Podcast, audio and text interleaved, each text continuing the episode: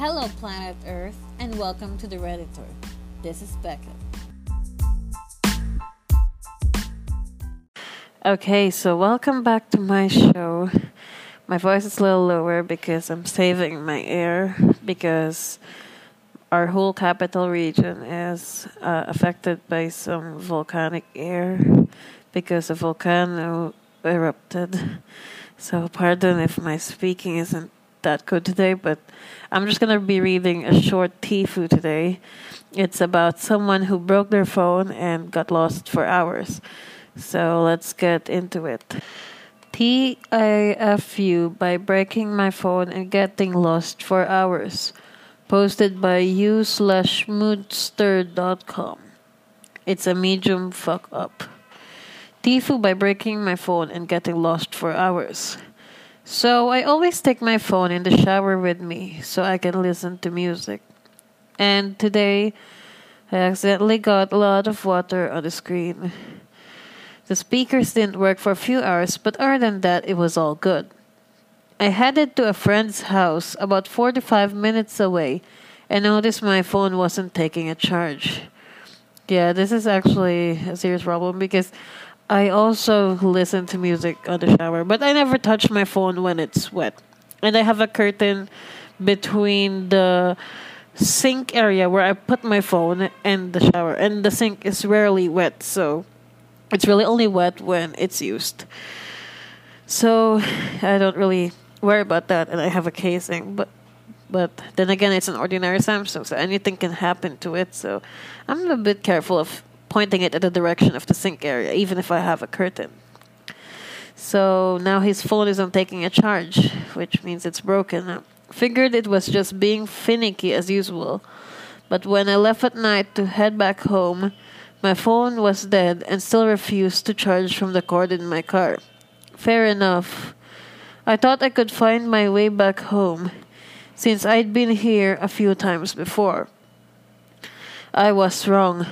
I went in the direction I thought was the interstate, but ended up driving down old country roads. I take my horse, I take my car. no joke. It's an old town road, an old country road. For 20 minutes. Thinking I'd see civilization any second now. Nope, so I turn around and drive 20 minutes back. I find the interstate after a little more searching and guess that I should head north. This is me when I went for a debate competition in a, a campus that I didn't know, and I got so lost that I, good thing the the club's president found me, and I was in the main road. I was lucky to be in the main road, or else I would have been really lost. After driving this direction for about 10 minutes, I second guess myself and take an exit to go to the opposite direction. Mood. This was literally me. After about 15 minutes of this, my phone turns back on and I frantically punch my address into the GPS as fast as I can before it turns off again. The only thing I can see before it shuts down is that I'm going in the wrong direction. So I once again take an exit. Mind you, I've paid like $20 in unnecessary tolls at this point. I feel bad for this guy. I mean, at least mine was inside the campus, so uh, nothing was told, and I was not using a car. It was just me on my own walking. I got lost because I got separated from my group. And now back to the story. He backtracks north once again. However, having no idea what exit to take, I get off near my friend's house, and my phone miraculously turns on again. I pull into a Starbucks to check the GPS but in my panic, accidentally pull into the do not enter section and have to drive in the wrong direction through the very long and exitless drive-through lane. Dang, this sucks, man. Luckily, there were no cars in line, but that would have been a disaster. So then I check the GPS and figure out enough to hopefully get me in an area I know before it inevitably and fatefully power off again. Finally made it home 45 minutes and 80 gallons of gas later. How was your night? That was me last. I think that was December.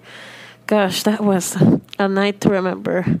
It was like 11 p.m. before I got home. It was it was crazy. Honestly, that debate night. It, it reminds me of that. And but thankfully, my phone wasn't actually broken. The GPS is just murky because it isn't an iPhone. So that's pretty much it for this story and the, the conjuncting relating portions. I hope you guys have a great day or night or anything. And please, pl- please pray for the Philippines because there's a volcano named Taal, T A A L, which exploded today and it's causing havoc right now. So please pray for us. Also, do the usual things. Rate five stars on Podchaser. Follow my podcast there. My Twitter is at the underscore TWT. And my Patreon is patreon.com slash the Redditor. Please donate as low as $2. And I'll see you guys in the next next podcast. I mean next. I'll I'll record tomorrow if if I didn't if my asthma plus the volcano didn't succumb me already.